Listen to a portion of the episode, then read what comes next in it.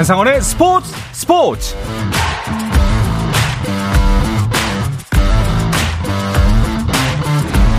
스포츠가 있는 저녁 어떠신가요? 아나운서 한상원입니다. 오늘 하루 이슈들을 살펴보는 스포츠 타임라인으로 출발합니다.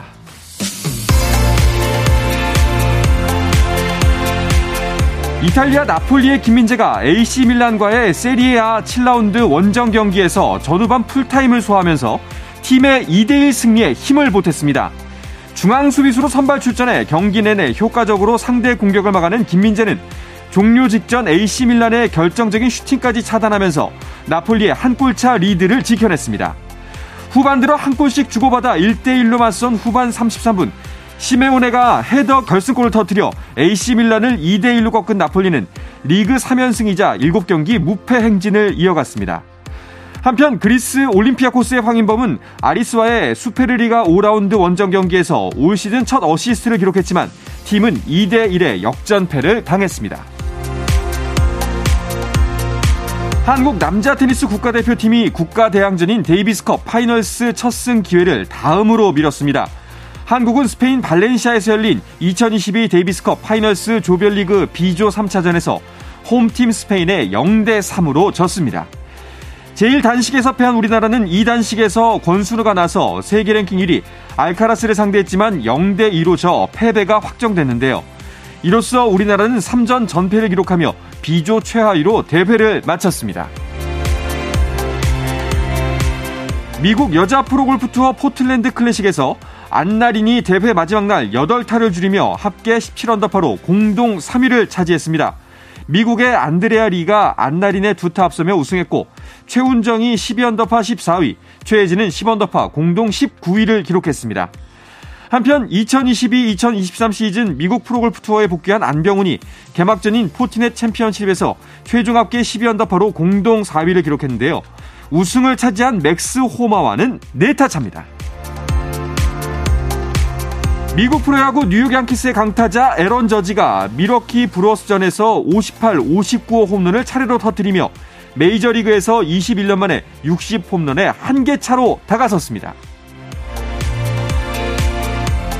2022 국제농구연맹 유로바스켓 결승전에서 스페인이 프랑스를 88대 76으로 이기고 2015년 이후 7년 만에 다시 정상을 차지했습니다. 에르난 고메즈가 27득점, 5리바운드, 2스틸을 기록하면서 팀 승리를 이끌었고 유로바스켓 MVP에도 선정됐습니다.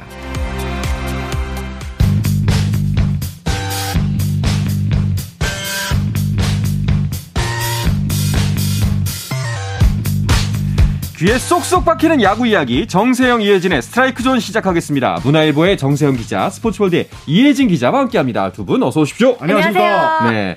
아, 오랜만입니다. 스트라이크 네. 존. 거의 뭐, 한 달 만에 뵙는 것 같아요. 저희가 8월 22일이 마지막이었더라고요. 네. 거의 한 달 만에 다시 왔습니다. 야 우리가 보는 건 한 달 만에 보지만 그래도 프로야구는 굉장히 또 많은 일이 벌어졌습니다. 네. 그 사이에 또 선두 경쟁이 정말 치열해졌죠. 네. 일단 예. 순위표를 한번 정리하고 넘어가야 될 것 같은데요. SSG가 1위 자리를 지키고 있는데 2위 LG와의 격차가 3.5경기 차입니다. 네. 그리고 3위는 키움인데 4위 KT가 키움을 2경기 차로 또 추격하고 있습니다. 5위 경쟁도 재미있습니다. 음. 기아가 5위지만 6위 NC와는 불과 1.5경기 차이, 7위 삼성과도 3.5경기 차로 안심할 수 없는 상황인데요. 8위 롯데도 5위, 와의 격차가 4경기로 아직 완전히 포기할 단계는 아닌 상황입니다. 음. 어, 그리고 9위 두산, 10위 하나는 사실상 뭐 가을 야구 진출이 좌절됐고 하나는 네. 이제 좌절이 완전히 됐는데 정리를 하면 1위, 3위, 5위 경쟁, 이 포스트 시즌 진출이 가장 중요한 이 세 개의 숫자가 시즌 끝까지 가봐야 될것 음. 같습니다. 진짜 한 달 사이에 정말 뭐 변화무쌍하진 않았습니다만 굉장히 많은 일들이 있었어요. 뭐 무슨 일들이 있었길래 사실 선두 경쟁 이렇게 된 건가요? 어떤 팀이든 사실 시즌 내내 잘하기는 어렵잖아요. 음. 하필 SSG는 정말 가장 중요한 시즌 막바지 위기를 맞았습니다. 9월 들어서 좀 페이스가 뚝 떨어졌는데요. 15경기에서 6승 1무 8패로 승률이 5할이 안 됩니다. 네. 월간 승률만 따지면 리그 7위까지 떨어져요. SSG가 가지고 있던 약점들이 이제 좀 수면 위로 드러나는 그런 모습인데요. 기본적으로 방망이 이 기복이 심합니다. 음. 게다가 좀 힘겹게 버텼던 뒷문이 좀 헐거워 어려워지면서 투타 모두 안정감이 떨어졌습니다. 반면에 이 기간 LG는 신바람을 냈습니다. 8월 승률 1위를 기록한 데 이어 9월에도 3위를 달리고 있거든요. 네. 일단 막강 웨, 웨인 원투펀치에 확실한 필승 카드가 제 몫을 톡톡히 해주다 보니 좀 안정감이 크고요. 또 오지환 선수가 어, 생애 첫 22시 클럽에 가입하는 등 타격에서도 좀 강한 면모를 보이고 있습니다. 네. 그런데 9월에 드러날 약점이면 뭐 괜찮지 않나요? 아 그래도 지금 순위 경쟁이 네. 치열하니까. 네. 네. 근데 또 LG도 마냥 또 신바람만 나는 건 또 아닌 것 같아요. 좀 고민이 일단 있어 뭐 이혜진 기자가 말씀을 하셨는데 네. LG 잘하고 있습니다. 후반기 승률 1위에 8월 이후엔 승률이 6할 6푼 7리 정말 잘하는데 그런데 LG에 두 가지 고민이 있습니다. 음. 첫째는 이겨도 이겨도 SSG가 안 내려온다. 그렇죠.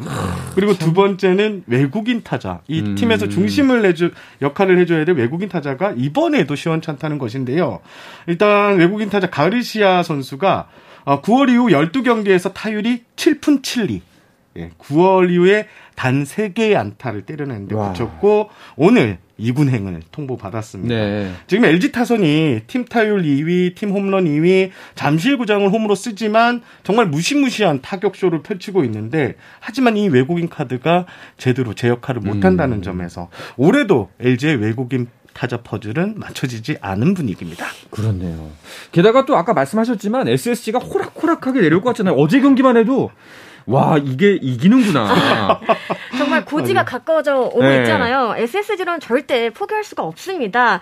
더욱이 SSG는 전신 SK 시절이었던 지난 19년에 약간 한 차례 악몽을 겪었잖아요. 이 선두를 수성하느냐 아니냐는 이 단순히 정규리그 1위를 차지하는 것 이상의 의미를 갖는다고 봅니다. 다가올 포스트 시즌 그리고 음. 더 나아가 다음 시즌에까지 영향을 미칠 수 있다는 것을 네. 경험을 통해서 너무 뼈저리게 배웠습니다. 현재 SSG 매직 넘버가 12거든요. 무슨 수를 쓰더라도 이 자리를 지키겠다는 선수단의 의지가 굉장히 큽니다.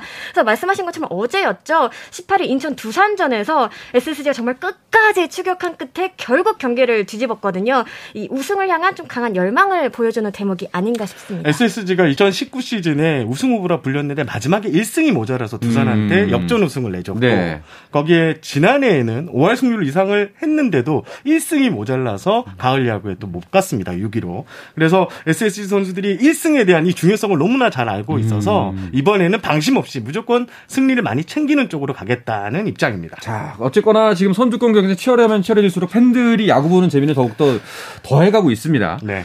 뭐 섣부른 판단일 수도 있겠지만 양 팀 모두 뭐 이길 수밖에 없는 이유 또 이제 질 수밖에 없는 약점들이 또 음. 보이는데 두 분이 보시기에 남은 음. 일정상 음. 어떤 팀이 더 유리해 보이나요? 어 일단 SSG가 131경기를 치러서 13경기를 남겨뒀고 2위 LG는 리그에서 가장 적은 126경기를 소화하면서 18경기나 남겨뒀습니다. 네. 일단 얼핏 봐서는 경기를 많이 남겨놓은 쪽이 그렇죠. 유리한 거 아니냐라고 하는데 어, 하지만 이게 좀 다릅니다. 경기를 적게 남겨놓은 SSG는 이제 남은 시즌 일정이 소화 시작됐는데요. 띄엄띄엄 경기가 있어서 음. 원투 쓰리 펀치만 가지고 경기를 치를 수 있습니다. 반면 LG 같은 경우에는 외국인 원투 펀치가 워낙 막강한데 토종 선발진이 좀 부진하거든요. 이런 상황에서 LG는 경기가 꽉 차 있어서 이 토종 선발 3명까지 계속 로테이션을 돌아야 하기 때문에 승수 추가가 그렇게 호락호락하지는 않다. 이런 음. 분석이 나오고 있습니다. 어떻게 생각하세요? 아, 저도 비슷한 생각인데 네. 저는 이 운도 조금 맞아 떨어져야 된다고 보는데 음. 이게 아무리 1선발부터 3선발까지 계속 낼 수 있다고 하더라도 이 상대도 또 1선발, 2선발, 그렇죠. 3선발을 음. 계속 만나게 되면 매 경기 치열한 이 접전이 벌어지거든요. 아무래도 그러다 보면 체력적으로 좀 힘들 때기 때문에 좀 리스크가 클 수밖에 없는데 그 운때도 잘 맞추는 그런 팀이 좀 우위를 차지 않을까 싶습니다. 아, 날은 서늘해지고 있는데 경기는 더욱더 재밌어지고 있습니다.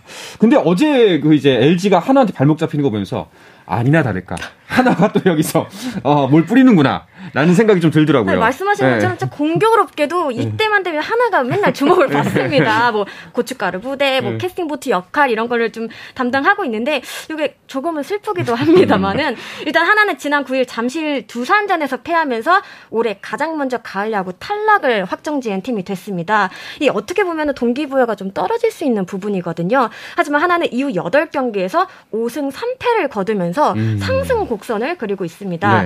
인상적인 대목은 대부분 이긴과 만난 팀들이 다 치열한 순위 경쟁 중이었다는 점인데요. 뭐 선두 SSG에서부터 KT, 기아, LG를 차례대로 만났습니다.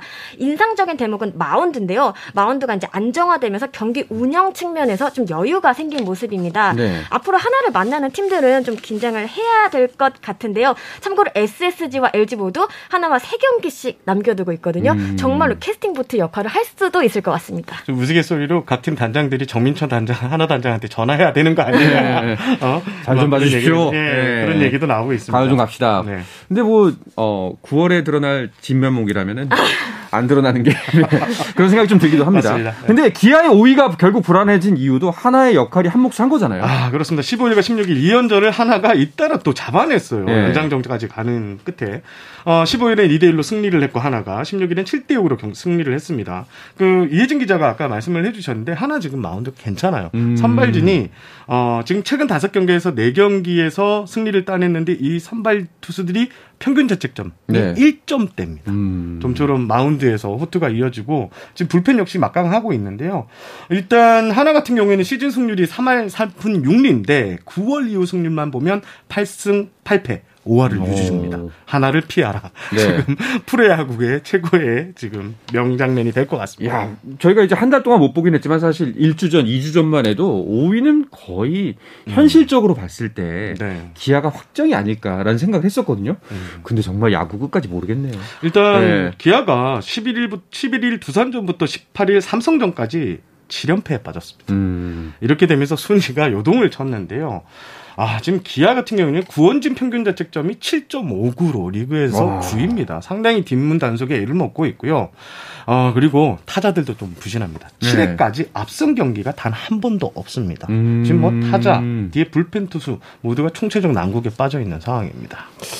그리고 또 보면은 그 양현종 선수가 어 좀 많이 지친 거 아닌가 이제. 네, 예. 그런 얘기가 나오고 있죠. 예. 이 팀이 위기에 빠졌을 때 이를 구해내야 되는 게 에이스의 역할인데 지금 양현종 선수는 조금 힘겨워 보입니다. 물론 뭐 승패는 투수 혼자만의 영역이 음. 아니지만 구위만 봤을 때도 조금은 지친 듯한 그런 모습이 보입니다. 네. 이 평균 자책점을 보면요. 전반기 2.97이었거든요. 음. 하지만 후반기에는 5.61까지 올라와 있습니다. 무실점 경기 또한 7월 10 12일 잠실 LG전 이후에 두 달 넘게 지금 소식이 없고요. 에이스가 출격하는 날 승리를 하지 못하면 아무래도 좀 분위기가 침체될 수밖에 없거든요. 네. 이 연패 스토퍼 역할을 해줄 이가 마땅치 않으니 좀 흐름을 바꾸는데도 어려움이 큰 것으로 보입니다. 네. 야, 근데 반면에 또 이 바짝 추격하고 있는 NC는 정말 야구 모르겠네요. 어메이징 NC. 예, 진짜 어까지 올라오는구나 싶어요, 진짜. 요즘 어메이징 다이노스라고 예. 불리는데 후반기 성적만 보니까 NC가 26승 1무 17패로 승률이 6할이 넘고요. 9월 9월 이후에는 10승 6패로 리그 전체 2위에 올라 있습니다. 어, 어제 그 유현진 이후 10년 만에 200탈삼진에 성공한 안우진 선수를 또 무너뜨리면서 네. 어, 선수들의 사기가 더욱 끌어올라온 상황인데요. 일단 기아보다 무승부가 3개가 더 많고요. 경기가 어, 세 경기를 좀 덜 치렀다는 음. 점도 LG와는 달리 NC 선수들이 좀 힘을 낼 수 있는 포인트가 네. 될것 같습니다. 또 기세 중요하지 않습니까? 네. 이 기세라면 진짜 5위 싸움 어떻게 될지 모를 것 같습니다. 이런 상황에서도 이제 두 팀의 맞대결이 곧 예정이 돼 있죠? 네, 그렇습니다. 두 팀은 22일부터 24일까지 창원에서 3연전을 갔는데요.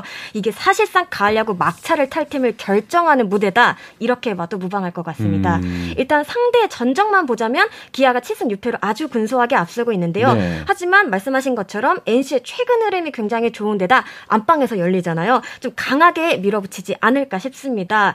더욱이 이런 중요한 경기에서는요. 쫓아가는 쪽보다 좀 지키는 쪽이 부담이 크거든요. 그렇죠. 기아의 머리가 다소 복잡하지 않을까 싶은데 확실한 건 두 팀 모두 정말 이 3연전의 모든 것을 쏟아 부어야 할 시기로 보입니다. 음. 자, 반면에 얼마 전까지 NC 자리에 있던 롯데는 8위까지 떨어졌고요. 또 네. 삼성이 또 7위까지 올라왔습니다. 이 두 팀도 사실은 5위와의 경기차가 그렇게 크진 않아요. 4 경기 뭐 3.5 경기인데 뭐 가을 야구 가능성이 남아 있다고 볼 수가 음, 있을까요? 음, 삼성은 네. 아직 뭐 5위 기아와 두 경기를 모두 잡은 게 컸고요. 3.5 경기 차면 아직은 음. 희망을 조금 이어갈 수 있겠다라고 보면 될 것 같은데 롯데는 사실 그 4경기 차로 벌어졌는데 승패 마진이 마이너스 13개거든요. 음. 제가 어 몇 번 말씀드린 것 같은데 최근 5위에 오른 팀들이 모두 5할 승률 근처에 있었습니다. 어, 좀 이렇게 따라잡기에는 조금 역부족인 게 아닌가 음. 싶습니다. 일단 롯데도 네. 일단 대외적으로는 가능성이 완전히 사라지기 전까지는 팬들을 위해서라도 정말 끝까지 최선을 다하는 모습 보여주겠다 이렇게 좀 강조를 했습니다. 그렇죠. 롯데는 또 이제 이대호 선수 마지막 시즌이기 때문에 더 잘해야 될 이유가 남아 있죠. 아, 롯데는 이대호 선수가 또 잘하는 날 공교롭게 팀이 좀 지는 이런 패턴이 있어서 네. 이대호 선수가 많이 속상할 것 같아요. 진짜. 그렇죠. 좀 마지막까지 유종의 미를 거뒀으면 좋겠습니다. 자, 이제 프로야구는 개인 타이틀 경쟁도 마무리가 될 시기인데요. 이야기는 잠시 쉬었다 가 와서 자세하게 나누도록 하겠습니다.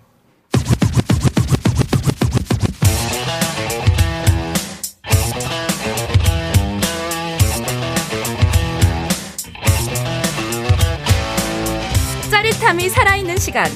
한상원의 스포츠 스포츠. 자, 야구계 이슈부터 논란까지 정확하게 짚어드립니다. 귀에 쏙쏙 박히는 야구 이야기 정세영 이혜진의 스트라이크 존 스포츠월드의 이혜진 기자 문화일보의 정세영 기자와 함께하고 있습니다.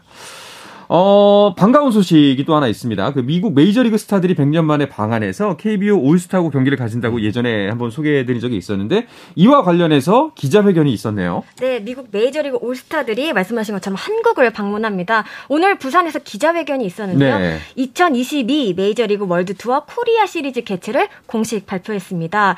오는 11월 11일과 12일 부산 사직구장에서 두 경기를 펼친 뒤에 서울로 이동해 14일과 15일 고척돔에서 통해서 두 경기를 더 치를 예정입니다. 출전 선수는 아직 확정되지 않았는데요. 일단 KBO 리그 어, 올스타의 경우 1차전은 영남 지역을 연고로 하는 롯데, 삼성, NC 등 3개 음. 팀이 연합해서 나서고요. 이후에는 국가대표팀으로 구성될 예정입니다. 이 메이저리그를 대표하는 각 팀 선수단이 한국을 방문해 경기를 펼치는 거는 1922년 이후 100년 만이라고 그러니까요. 합니다. 그리고 은퇴 시즌을 치르고 있는 이대호 선수가 합류할지 여부도 큰 관심을 모으고 있습니다. 일단 제가 부연 설명을 좀 더 드리면 네. 일단 양팀 사령탑이 누구인지 이게 관심이 좀 많이 갔죠.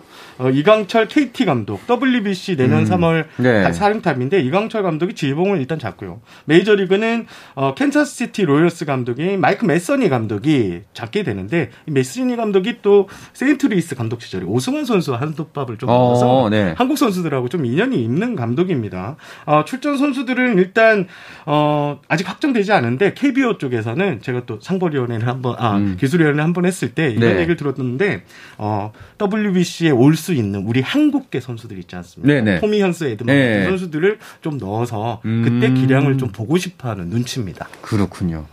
야 정말 11월에는 스포츠 풍년이네요. 월드컵도 벌어지고 또 베이저리그 100년 만에 100년 전에 온 게 더 신기합니다. 예. 어, 정말 즐거 운 가을이 될 것 같습니다.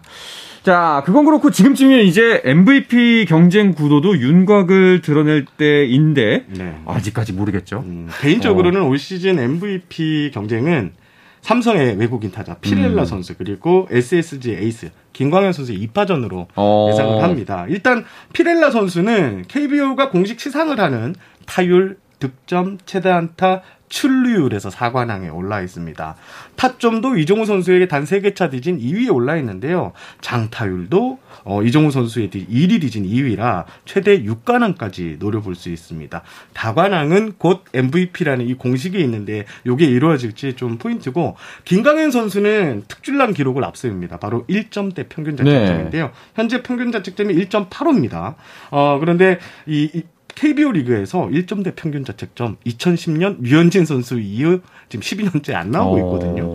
어, 꿈의 기록이라고 불리기도 하는데 기록의 상징성을 봤을 때는 또 MVP 투표에서 김강현 선수에게 음. 표를 던지는 일도 많습니다. 그래서 이 두 선수의 경쟁 재밌어질 것 같습니다. 그렇다면은 이혜진 기자는 뭐 이제 피렐라와 김광현 말씀하셨는데 또 어떤 선수가 MVP 후보라고 보세요? 아무래도 계속 언급이 되는 저는 키움의 이정우 선수도 음. 왜냐면 이정우 선수도 지금 타격 지표 대부분에서 상위권을 차지하고 있거든요. 그래서 피렐라 선수와 경쟁을 어떤 구도로 이어갈지에 따라서 이 판도가 좀 달라지지 않을까 싶습니다. 자. 결국 뭐 만약에 뭐 아까 말씀하신 대로 다관왕이 곧 MVP다라는 공식대로 간다면 피렐라가 가장 유리할 텐데 어 김광현 선수는 또 상징성이 있고요. 음, 맞아요. 이정우 선수 같은 경우에는 이제 또 뒤집힐 수 있는 가능성이 아직 남은 경기에서 그렇습니다. 있고요. 그렇습니다. 정말 누가 될지 아직 모르겠습니다. 일단 하이, 예. 피렐라 선수 같은 경우에는 이제 8월 초에 이제 가족이 이제 들어오면서 더 힘을 내고 있어요. 어. 이 주변에서 이제 가족들이 있으니까 어, 아빠로서 네. 어, 더 힘을 내고 있는 거예요. 뭐 시즌 내내 힘을 냈습니다. 정말 삼성이 어떻게 하든 피렐라만큼은 언제나 항상 그 네. 무서웠지만 예. 더 무서워진. 네. 네. 멘탈적으로 큰 도움을 받고 있고 김광현 선수가 욕심이 많거든요. 어. 그런데 1점대 평균 자책으로 무조건 달성한다고 각오를 다졌어요. 어. 그래서 하, 진짜 재밌을 것 같아요. 올해 MVP 경쟁. 그 김광현 선수 같은 경우에는 지난 6월 잠실 LG전에서 6이닝 4실점을 하면서 평균 자체점 2점대로 올라간 적이 음, 네. 있었거든요. 당시에 김광현 선수가 아, 오히려 홀가분하다. 음. 자꾸 전광판에 이 평균 자책점이 실시간으로 떠서 이게 부담이 됐다라고 그렇게 얘기했는데 이게 앓는 소리 스토리였던 것 같습니다. 그 다음 두 경기에서 6이닝 무실점, 7이닝 무실점을 하면서 경기를 치를수록 더 평균 자체점을 끌어내리고 있거든요. 이 점도 김광현 선수를 좀 눈여겨봐야 되는 포인트가 아닌가 싶습니다. 그렇습니다. 자, 과연 다관왕의 피렐라냐 아니면 역사적 기록의 또 김광현이냐 이 싸움이 될 것 같은데 피, 타율 경쟁이 굉장히 치열합니다. 어, 일단 그래도 피렐라 선수가 조금 앞서가는 분위기입니다. 네. 2위 그룹인 어, 롯데 이대호, NC 박건우 선수와의 격차가 5리 차인데요. 어, 저는 피렐라 선수가 좀 유리한 고지라고 음. 생각하는 게 9월 11일 경기부터 7경기 연속 안타인데 7경기 중에요. 다섯 경기에서나 멀티히트 한 경기 두 개 이상 음. 안타를 뽑아냈습니다. 여기에 가족이 와서 심리적으로 야, 안정됐고 확실히 있군요. 어, 네. 지금 상승세를 감안하면 타율 1위는 피렐라 선수가 어, 차지할 가능성이 높다 이렇게 분석하고 싶습니다. 이제 뭐 6관왕까지 가능해 보이고 20홈런 20도로도 가능한 상황이라면서요. 그렇습니다. 그러니까 그런데 지금 어, 피렐라 선수가 25개의 홈런 15개의 도루인데요. 네. 다섯 개의 도루는 좀 추가가 힘들 것 같아요. 음. 왜냐하면 시즌 막판에는 이제 순위 경쟁을 막판으로 하게 되고 5위 경쟁에 아직 희망의 끈을 놓지 않고 있는 그렇죠. 상황입니다.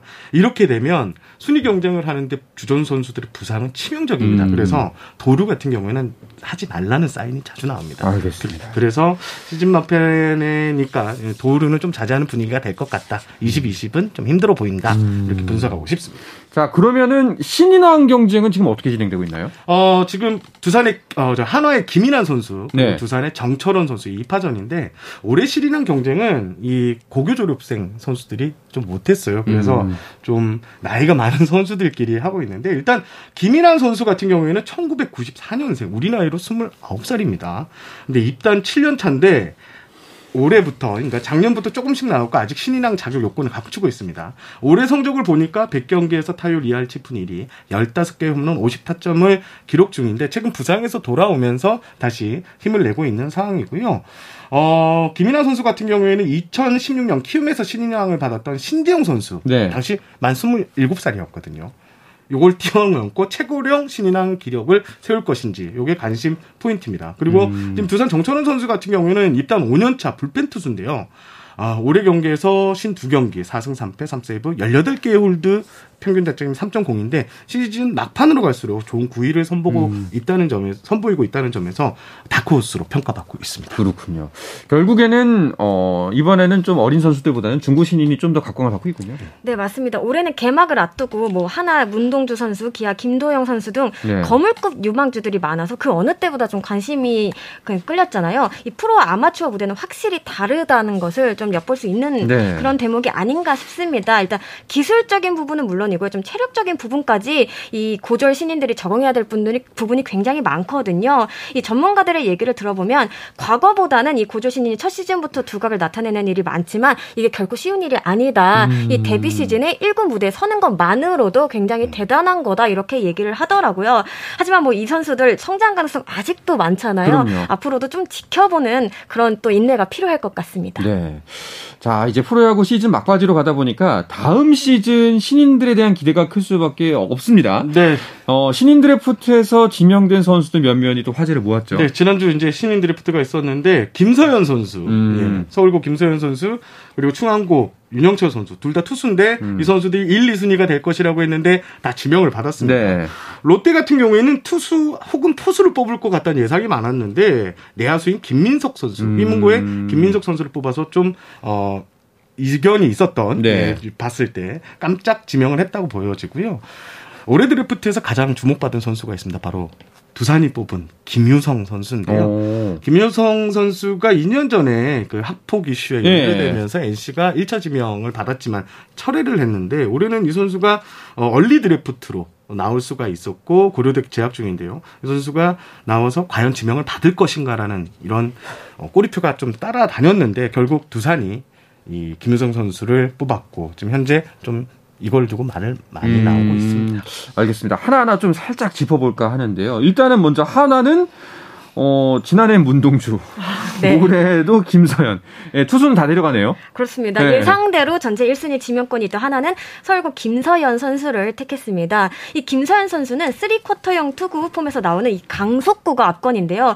이번 U18 야구 월드컵에서도 뭐 시속 160이 넘는 패스트볼을 연거푸 던져서 좀 화제가 되기도 음. 했습니다. 현장에서는 즉시 전력감이다 이런 얘기까지 나오는데요. 선발을 목표로 좀 육성 과정을 밟고 있는 문동주 선수와 달리 불펜 쪽으로 초점을 음. 맞추고 있는 것으로 보입니다. 선수 본인도 불펜 쪽에 더 욕심이 있다 이렇게 밝혔습니다. 네. 이로써 한화는 말씀하신 것처럼 2년 연속 강속구 투수를 수집하는 데 성공을 했는데요. 차기 선발 마무리감 아니냐는 이야기가 벌써부터 나오고 있습니다. 더불어서 한화가 이변이 없는 한 내년에도 1순위 지명권을 가질 가능성이 좀 커 보이잖아요. 이 마산 용마고 2학년 투수 장현석 선수까지 품을 수 있을지까지 음. 관심이 쏠립니다. 그렇게 되면 3년 3년 연속 파이어볼러를 수집하게 됩니다. 그리고 내후년 되면 류현진 선수가 돌아올 가능성이 아, 그렇죠. 이렇게 어허. 되면 꿈의 선발 라인업을 장착하게 되고요. 여기 네. 외국인 투수 두 명이 들어온다. 뭐 하나는 이제 만만하게 볼 팀이 그렇죠. 아닐 수가 있습니다. 어. 자, 과연 이 만약에 신인 드래프트로 뽑은 이 두 선수가 정말 스스로 마운드에 제대로 서게 된다면 네. 정말 하나는 다른 팀이 될 수도 있겠네요. 음. 알겠습니다. 또 이제 그 다음 짚어볼 부분은 아까 말씀하셨던 좀 논란이 있었던 네. 어, 두산에서 픽을 한 김유성 선수 관련 이야기인데요. 네. 확실히 여기에 대해서 좀 이야기들이 많죠. 맞습니다. 네. 어, 이번 드래프트에서 뭐 가장 뜨거운 이름이었다 이렇게 되는데 사실 드래프트장이 끝나고 나서 그 기아의 김태룡, 아 두산의 김태룡 단장한테 모든 취재진이 몰려서 음. 어떻게 뽑은 것인가라는 얘기를 들었습니다. 일단 지금 두산의 pick이 깜짝 pick이라고 생각을 하는 게 지금 두산의 투수죠 이영하 선수가 학고폭력 이슈가 있어서 음. 지금 재판이 진행 중입니다. 네네. 여기에서 김유성 선수를 뽑을 수 있을 것인가라고 했는데 뽑았거든요. 두산의 입장은 일단 선수의 실력을 보고 뽑았다는 얘기를 했는데 저는 야구만 잘하면 다 된다라는 음. 이런 느낌을 줄 수 있어서 이번 드래프트가 좀 많이 아쉽게 느껴집니다. 특히 한 팀에서 두 선수가 그렇게 했다는 거는 이건 조금 네. 어, 여러 가지 논란의 소지가 있는 것 같습니다. 자, 알겠습니다. 자, 이야기를 끝으로 정세영, 이혜진의 스트라이크 존은 마치도록 하겠습니다. 문화일보의 정세영 기자, 스포츠월드의 이혜진 기자와 함께 했습니다. 두 분 고맙습니다. 감사합니다. 감사합니다. 네, 내일도 저녁 8시 30분에 뵙겠습니다. 한상원의 스포츠 스포츠!